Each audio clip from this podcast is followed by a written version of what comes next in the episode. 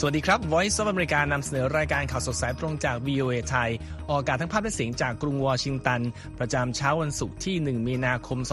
2567 ตามเวลาในประเทศไทยนะครับ โดยวันนี้มีผมนพรัชชัยเฉลิมมงคล และคุณเยี่ยมยุทธสุทธิฉายาร่วมกันดำเนินรายการครับสำหรับหัวข้อข่าวที่น่าสนใจในวันนี้ กระทรวงสาธารณสุขกาซาเผย ระเบิดอิสราเอลฆ่ากว่า 100 ชีวิต ประธานาธิบดีปูตินเตือนรับสงครามนิวเคลียร์หากชาติตะวันตกส่งทหารช่วยยูเครน แพทย์เกาหลีใต้เมินคำสั่งรัฐหยุดทำงานต่อหลังพ้นเส้นตาย และที่ฟิลิปปินส์นักศึกษาแห่ลงวิชา Taylor Swift มากแค่ไหนติดตามได้นะครับ ในส่วนของเสริมข่าววันนี้ มาติดตามรายงานว่าปืนใหญ่ฮาวิเซอร์ของสหรัฐมีบทบาทกับแนวรบในยูเครนอย่างไร และในโอกาสปีอธิกสุรทิน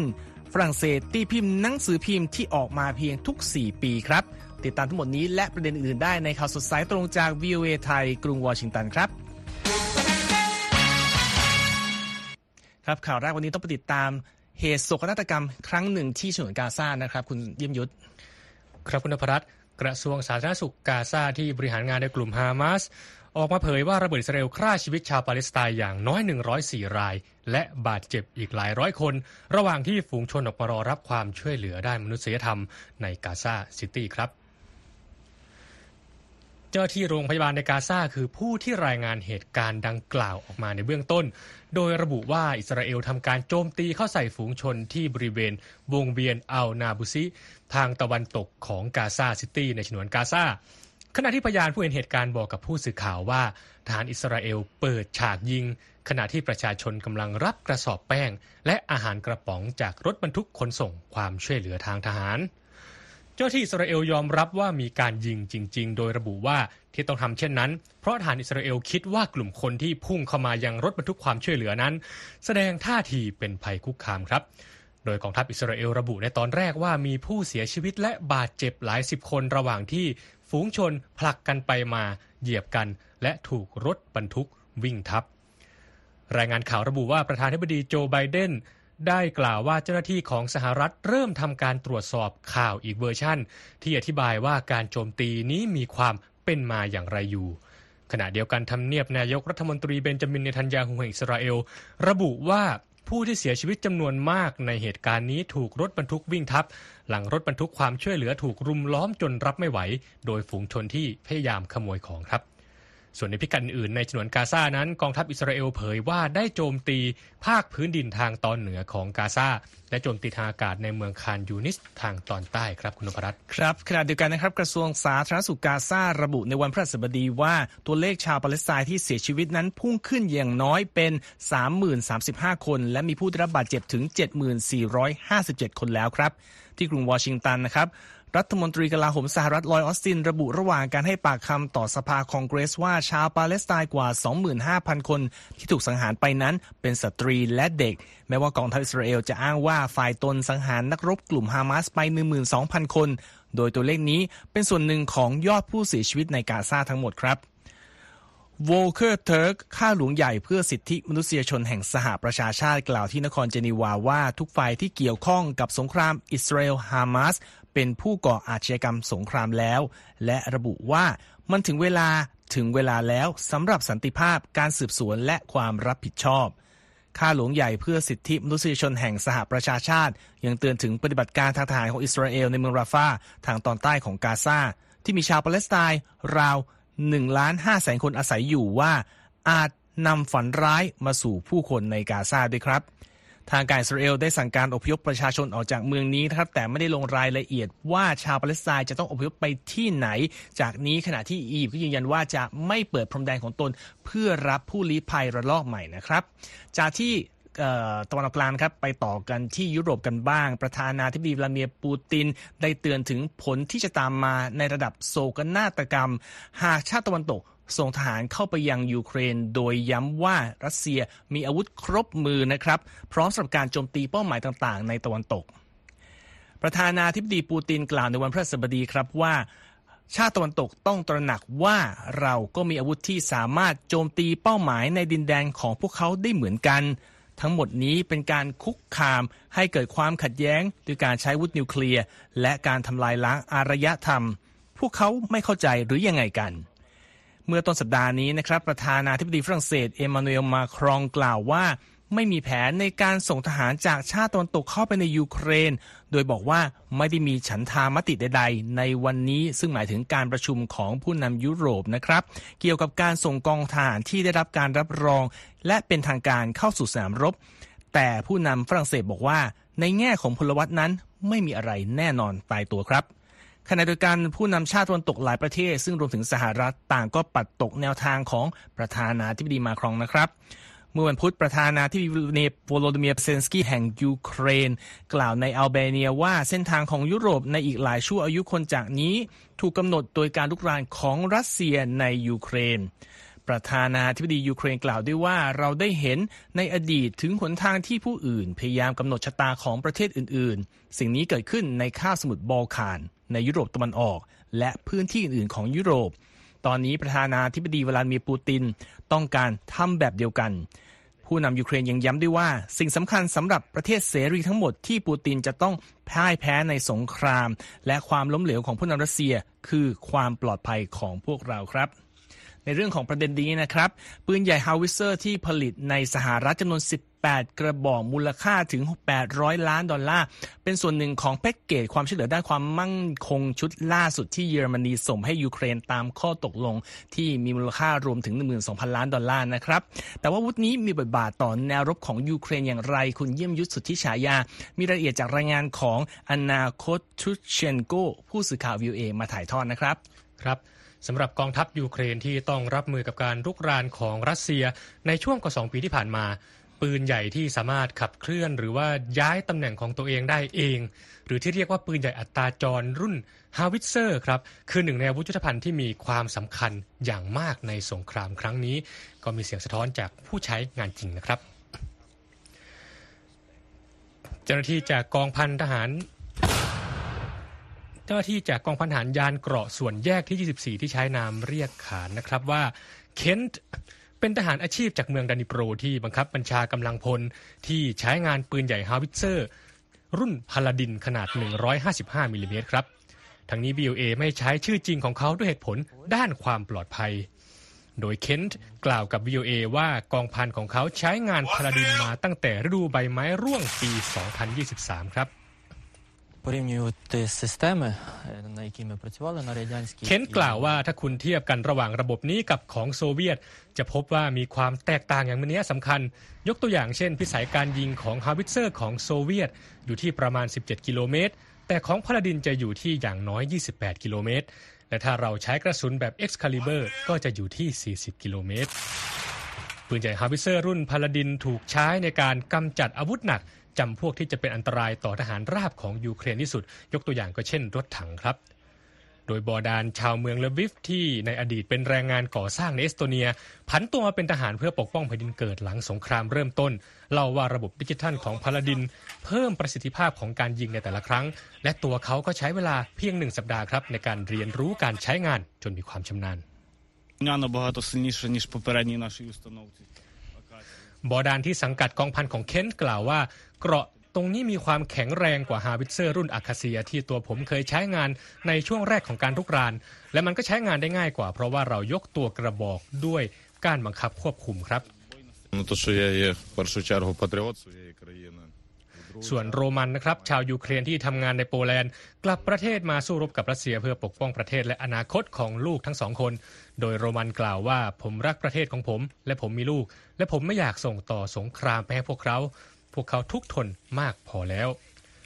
ภายใต้ข้อตกลงระหว่างยูเครนและเยอรมนีปืนใหญ่ฮาวิเซอร์จำนวน 18 กระบอกจะถูกจัดส่งในปี 2026 และ 2027 ครับ แม้ว่าจะไม่มีใครในสนามรบตรงนั้นต้องการให้สงครามดำเนินไปถึงเวลานั้นครับคุณนพรัต ครับขอบคุณมากครับคุณเยี่ยมยุทธสำหรับรายละเอียดเกี่ยวกับอาวุธโทปกรณ์ที่ถือว่ามีความสำคัญในการรบที่ดำเนินมากว่า 2 ปีนี้นะครับ ยังมาอยู่ในเรื่องของท่าทีของการส่งมอบความช่วยเหลือของสหรัฐ แต่ว่าเบี่ยงมาที่เรื่องของ งบประมาณ ซึ่งทางสภาผู้แทนราษฎรสหรัฐที่พรรคริพับลิกันคุมเสียงข้างมากอยู่ ในวันพฤหัสบดีอนุมัติร่างกฎหมายที่จะช่วยไม่ให้เกิดการปิดทำการบางส่วนของรัฐบาลสหรัฐนะครับ โดยวุฒิสภา ซึ่งพรรคเดโมแครตกลุ่มเสียงข้างมากอยู่เช่นการจะรับไม้ต่อในการพิจารณาร่างกฎหมายนี้ ให้ทันก่อนเส้นตายที่หน่วยงานรัฐบาลบางส่วน จะไม่มีงบดำเนินงานในเที่ยงคืนวันศุกร์นี้ตามรายงานของรอยเตอร์นะครับ สมาชิกสภาล่างที่สังกัดพรรคเดโมแครตจำนวน 207 คน ร่วมกับสมาชิกพรรคริพับลิกัน 113 คน ลงมติสนับสนุนร่างกฎหมายดังกล่าว จนได้ผลนับคะแนน 320 ต่อ 99 เสียง เพื่อผ่านกฎหมายงบประมาณที่เรียกว่า Stop Gap Funding Bill โดยจะยืดระยะเวลาการให้เงินสนับสนุนหน่วยงานรัฐบาลต่างๆ ไปอีกหนึ่งสัปดาห์ตั้งแต่วันเสาร์นี้ และกำหนดเส้นตายการจัดสรรงบให้กับหน่วยงานรัฐบาลอื่น เป็นวันที่ 22 มีนาคมนะครับ ชักชูเมอร์ผู้นำเสียงข้างมากในวุฒิสภานะครับ กล่าวว่า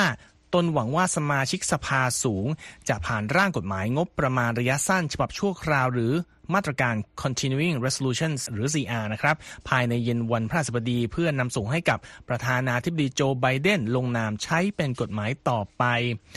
ขณะที่ผู้นำของทั้งสองสภาเห็นพ้องต้องกันในเรื่องของรายละเอียดมาตรการภายใต้กฎหมายนี้นะครับ ก็ยังมีโอกาสที่จะเกิดปัญหาในการพิจารณาของวุฒิสภาอยู่ครับ เพราะว่าสมาชิกพรรคริพับลิกันแนวทางแข็งกร้าวน่าจะออกมาเรียกร้องเงื่อนไขบางอย่าง ก่อนจะยอมลงมติรับรองตามรายงานข่าวของรอยเตอร์นะครับ กฎหมาย Stop Gap Funding Bill ฉบับล่าสุด ซึ่งเป็นฉบับที่ 4 ตั้งแต่งบประมาณปีจุบันเริ่มต้นขึ้นวันที่ 1 ตุลาคมปีที่แล้ว เป็นความหวังที่จะทำให้ทั้งสภาผู้แทนราษฎรและวุฒิสภาสหรัฐมีเวลาพิจารณาและผ่านร่างกฎหมาย งบประมาณ 12 ฉบับ 12 ฉบับนะครับที่จะช่วยรัฐบาลเดินหน้าทำงาน โดยไม่สะดุดตลอดปีงบประมาณปัจจุบันนี้นะครับยังมีประเด็นข่าวสารอื่นๆรออยู่ในช่วงหลังนะครับ ติดตามได้ในช่วงเบรกสักครู่ครับ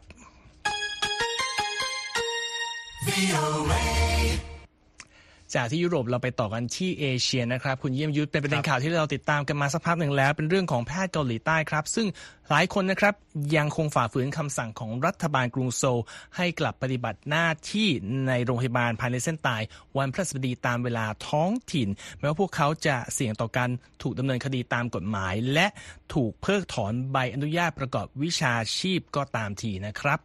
แพทย์หลายพันคงยังคงประท้วงต่อเป็นเวลาที่ 10 เพื่อคัดค้านแผนของรัฐบาลในการเพิ่มโคต้านักศึกษาแพทย์เพิ่มเติม เพื่อรับมือกับปัญหาประชากรสูงวัยในประเทศ ขณะที่รัฐบาลได้เตือนว่า แพทย์ที่ออกมาประท้วงจะเผชิญกับการดำเนินคดี หากไม่กลับไปทำงานภายในวันพฤหัสบดีครับ ข้อมูลล่าสุดเมื่อค่ำวันพุธระบุว่า แพทย์จำนวน 9,076 คนทั่วประเทศ ยังยืนยันที่จะไม่กลับไปทำงานในโรงพยาบาล หลังจากยื่นใบลาออกแล้ว อ้างอิงจากกระทรวงสาธารณสุขเกาหลีใต้ แต่มีแพทย์ 294 คนที่กลับไปทำงานตามคำสั่งรัฐแล้ว เมื่อค่ำวันพฤหัสบดี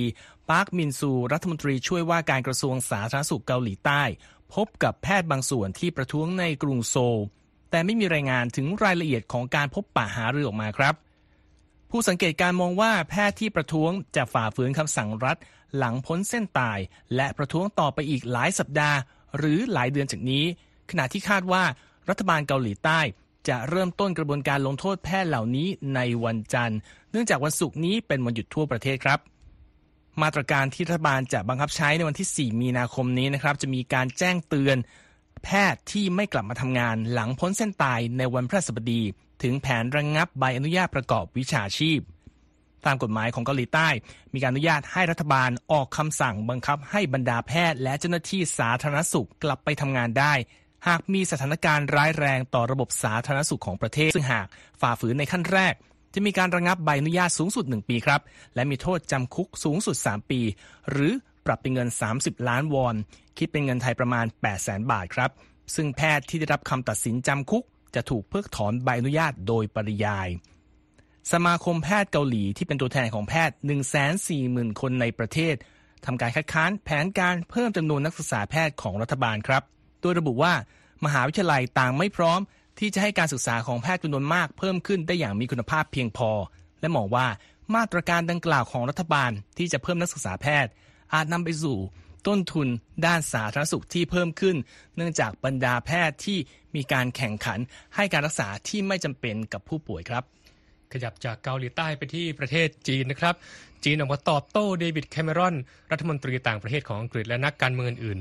ในวันพฤหัสบดีต่อกรณี สิ่งที่เรียกว่าเขาป้ายสีกฎหมายความมั่นคงของฮ่องกงที่กำลังจะมีการประกาศบังคับใช้ ขณะที่ทางการฮ่องกงระบุว่าเสียงตอบรับกฎหมาย นี้เป็นบวกเสียส่วนใหญ่ตามการรายงานของสำนักข่าวรอยเตอร์ครับ กฎหมายที่ตกเป็นเป้าการวิพากษ์วิจารณ์และรู้จักกันในชื่อมาตรา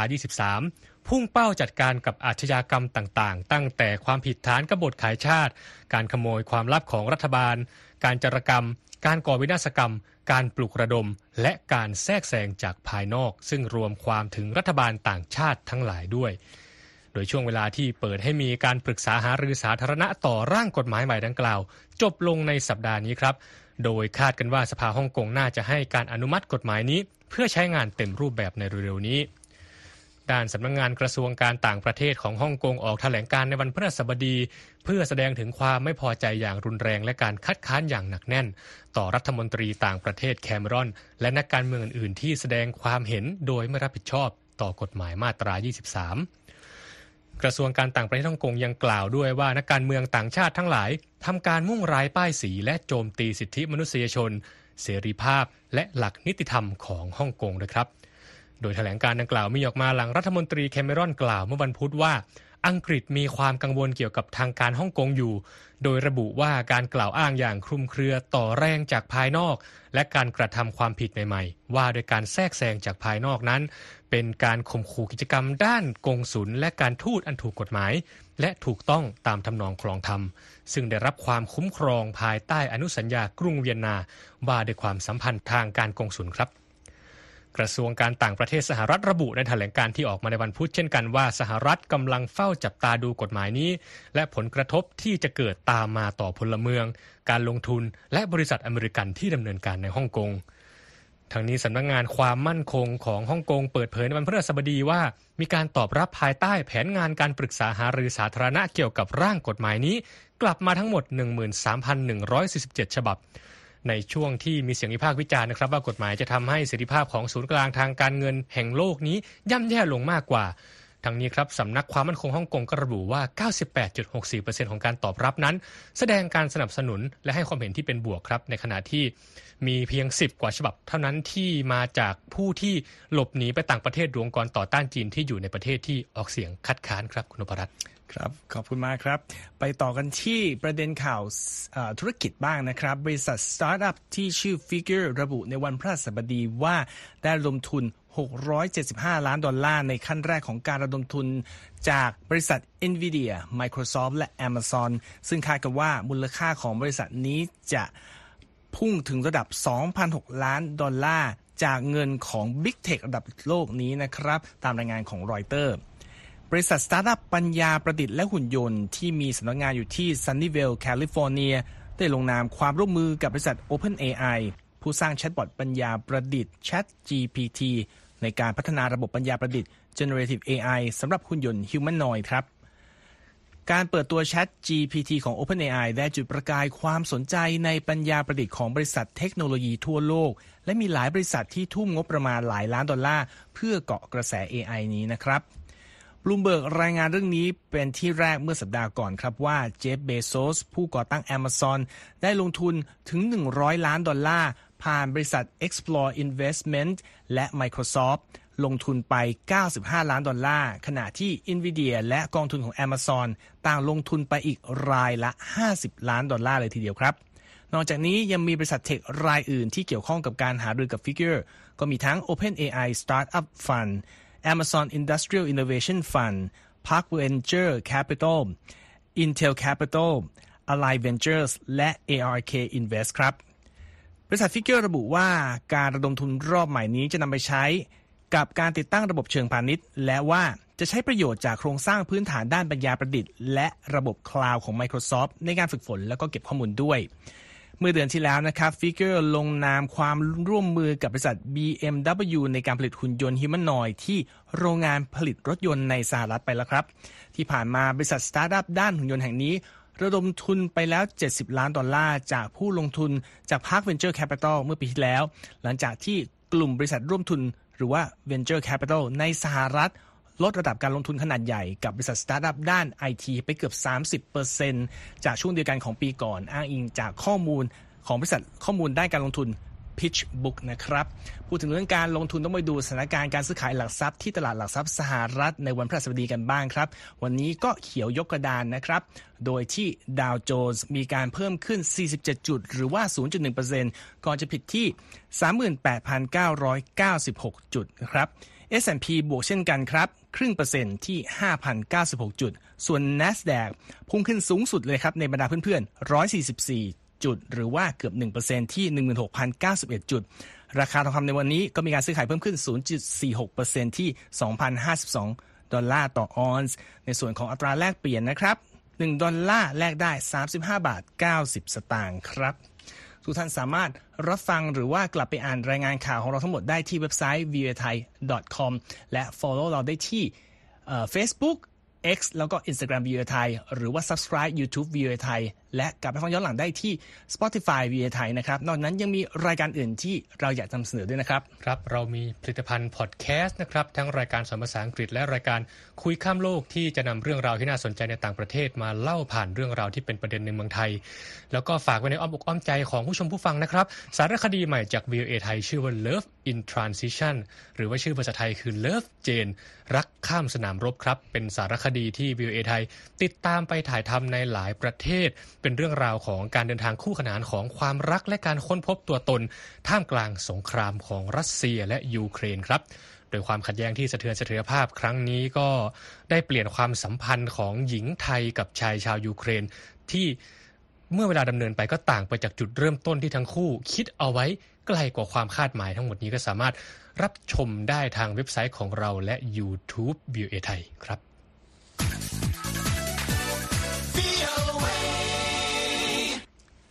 มาติดตามประเด็นข่าวบันเทิงกันบ้างครับ ซึ่งก้าวข้ามมาที่เรื่องของการศึกษานะครับ คุณเยี่ยมยุทธครับเกิดขึ้นที่ฟิลิปปินส์ครับ เพราะว่ากระแส Taylor Swift ได้แผ่ขยายไปถึงชั้นเรียนที่กรุงมะนิลาแล้ว โดยมหาวิทยาลัยแห่งหนึ่งในเมืองหลวงของฟิลิปปินส์ เปิดวิชาที่เขาบอกว่าศึกษาอิทธิพลของศิลปินชื่อดังก้องโลกรายนี้ ต่อวัฒนธรรมป๊อปทั่วโลกตามรายงานของรอยเตอร์นะครับ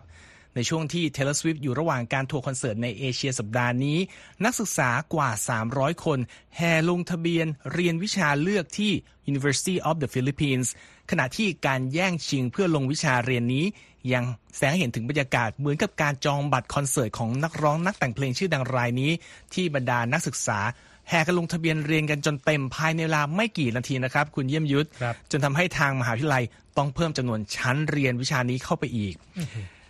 เชริสบริล n นอาจารย์ด้านการสื่อสารกระจายเสียงของ University of the Philippines ซึ่งเป็นผู้สอนวิชานี้บอกกับรอยเตอร์ว่า เรายกให้ Taylor Swift เป็นบุคคลที่มีชื่อเสียง นั่นหมายถึงว่าเราจะมองเธอผ่านกรอบความคิดในหลาย ๆ ด้าน เช่น จุดบรรจบของเพศ เพศสภาพและชนชั้นครับบริล n นซึ่งเป็น Swiftie หรือว่าแฟนตัวยงของ Taylor Swift เหมือนกันบอกว่า หลักสูตรนี้จะศึกษาเรื่องการวางบทบาทของเธอกับสื่อ การที่ชาวฟิลิปปินส์มองเธอว่าเป็นบุคคลระดับโลกในสายตาของพวกเขานักศึกษาหลายสิบคนมีสินค้าเกี่ยวกับศิลปินชื่อดังนี้ครับ ไม่ว่าจะเป็นสติกเกอร์ Taylor Swift ติดบนสมุดจดบันทึก หรือว่าแล็ปท็อปของพวกเขาเป็นต้น ชายคาเยซาน ซึ่งเป็นสวิฟตี้มาตั้งแต่ยังไม่เข้ามหาวิทยาลัยบอกกับรอยเตอร์ว่า ตัวเธออยากจะเจาะลึกประเด็นด้านสังคม ที่ พวกเราเผชิญ ซึ่งเชื่อมโยงกับ Taylor Swift ด้วยนะครับ ทั้งนี้วิชาที่เกี่ยวข้องกับ Taylor Swift ไม่ใช่เรื่องใหม่สำหรับทั่วโลกนะครับ เพราะว่ามหาวิทยาลัยในสหรัฐ เช่น Harvard Stanford และ Berkeley College of Music ต่างมีวิชาเรียนเกี่ยวกับศิลปินหญิงรายนี้กันทั้งสิ้น ทั้งการเจาะลึกแนวทางการเขียนเพลง วรรณกรรมเกี่ยวกับผลงานเพลง และเรื่องราวในด้านอื่นของเธอด้วย ในวันที่ 2-9 มีนาคมนี้ Taylor Swift ก็เตรียมแสดงคอนเสิร์ต The Eras Tour ในสิงคโปร์ซึ่งเป็นพิกัดเดียวในเอเชียตะวันออกเฉียงใต้นะครับ ที่มีรายงานว่าแฟนๆต่างฝ่าอากาศร้อนจัดไปซื้อตั๋วชมคอนเสิร์ตกว่า 3 0 0แสนใบ เต็มกันทั้ง 6 รอบเลยทีเดียวครับฟังแล้วก็น่าโรงเรียนกันคุณนพรัตน์จะได้คุยกับนักศึกษารู้เรื่องนะครับ ข่าวของเราข่าวต่อไปก็จะเป็นเรื่องของ ปีนี้ที่เรียกว่าลีฟเยียนะครับเป็นปีที่มีวันที่ 29 กุมภาพันธ์ ซึ่งจะเวียนมา 4 ปีครั้งนะครับ แล้วก็จะพวกเราจะพาไปรู้จักหนังสือพิมพ์ที่ฝรั่งเศสครับที่ชื่อว่า La Bougie du ซาเบอร์นะครับซึ่งเป็นสื่อสิ่งพิมพ์ที่มีการตีพิมพ์ทุกๆ 4 ปี เฉพาะในวันที่ 29 กุมภาพันธ์เท่านั้นตามการรายงานของ AP ครับ หนังสือพิมพ์ราย 4 ปีที่เผยแพร่เฉพาะในปีอธิกสุรทินนี้นำเสนอเนื้อหาสัมบัติสำนวนและบทความแสดงข้อคิดเห็นเกี่ยวกับเหตุการณ์ต่างๆ ที่เกิดขึ้นในช่วงเวลา 4 ปีที่ผ่านมานะครับ ที่ใครได้อ่านแล้วก็อาจจะต้องยกนิ้วให้ผู้เขียนเลยทีเดียวนะครับ สำหรับหนังสือพิมพ์ฉบับปี 2024 ก็จะมีบทความหนึ่งที่แสดงความเห็นว่าฝรั่งเศสไม่จำเป็นต้องมีโรงเรียนอีกแล้ว เพราะวิวัฒนาการด้านปัญญาประดิษฐ์ ส่วนบทความอีกชิ้นพูดถึงแนวคิดเกี่ยวกับการรื้อหอคอยไอเฟล ในช่วงการเป็นเจ้าภาพการแข่งขันกีฬาโอลิมปิก เพื่อลดความเสี่ยงด้านความมั่นคงรวมทั้งการให้บริษัทไอเกียนะครับ จัดพิมพ์คู่มือการสร้างสัญลักษณ์ของกรุงปารีสนี้ขึ้นใหม่อีกครั้งด้วยครับ ที่มาที่ไปของหนังสือพิมพ์ราย 4 ปีนี้ก็คือการที่คนกลุ่มหนึ่งที่เป็นเพื่อนกันครับ ตัดสินใจทำหนังสือพิมพ์นี้ขึ้นมาเป็นเรื่องแบบว่าตลกขำขันกันเองนะครับรบในปี 1980 และก็เลือกตั้งชื่อตามตัวละครในหนังสือการ์ตูนที่มีวันเกิดตรงกับวันที่ 29 กุมภาพันธ์ครับ โดยหนังสือพิมพ์ลาบูจีดูซาเปอร์ ฉบับปี 2020 ซึ่งเป็นช่วงที่คนทั่วโลกกำลังเผชิญกับการระบาดใหญ่ของโควิด -19 แล้วก็ต้องกักตัวอยู่ในบ้านเป็นหลัก สามารถจำหน่ายได้ถึง 1 2 0 0 0 0 ฉบับเลยนะครับครับ โดยรายได้จากยอดขายหลักๆ นั้นถูกนำไปบริจาคให้กับคนที่มีปัญหาด้านความผิดปกติในด้านพัฒนาการ เช่นออทิสติก เป็นต้นครับ โดยคณะบรรณาธิการของหนังสือพิมพ์นี้ก็มีความภาคภูมิใจกับการนำเสนอเนื้อหาที่ อาจจะมองว่าไม่มีความถูกต้องหรือว่าเหมาะสมในทางการเมือง หรือว่าภาษาอังกฤษอาจจะเป็น politically incorrect ครับ และบทความบางบทความที่อ่านอาจจะพบว่าตกสมัยไปแล้วบ้าง แต่ทั้งหมดก็คือจุดมุ่งหมายของสือพิมพ์นี้นะครับก็คืออ่านเพลินๆไม่เครียดสบายใจนั่นเองครับครับ เราจะพูดได้ว่าถ้าโลกนี้เรา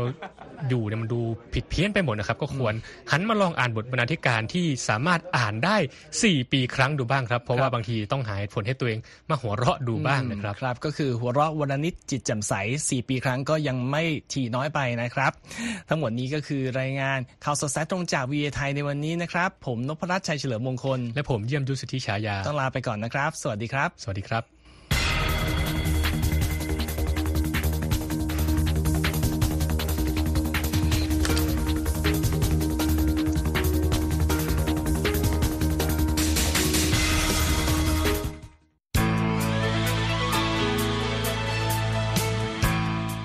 และที่จบไปเป็นรายการจาก VOA ภาคภาษาไทย รายงานสดส่งตรงจากกรุงวอชิงตันประเทศสหรัฐ คุณผู้ฟังสามารถติดตามข่าวสารจากทั่วโลกได้ในทุกที่ทุกเวลา ที่เว็บไซต์ voa thai com รวมถึงทุกช่องทางในโซเชียลมีเดีย Facebook YouTube Twitter และ Instagram เริ่มต้นวันด้วยการอัปเดตข่าวสารจากทั่วโลก ผ่านรายการข่าวสดสายตรงจาก VOA ภาคภาษาไทย และสุดสัปดาห์กับ VOA ทั้งยังเรียนรู้เรื่องราวทางวัฒนธรรม และไลฟ์สไตล์ ผ่านรายการภาษาอังกฤษแบบอเมริกันของเรา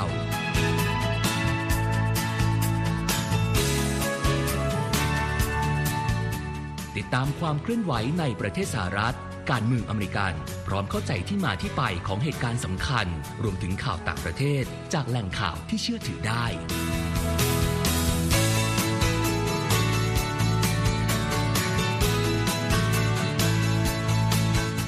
นอกจากนี้ VOA ยังมีบทสัมภาษณ์และคอนเทนต์แบบ Exclusive จากบุคคลที่น่าสนใจหลากหลายวงการ และยังมีเรื่องราวของคนไทยในประเทศสหรัฐอีกด้วย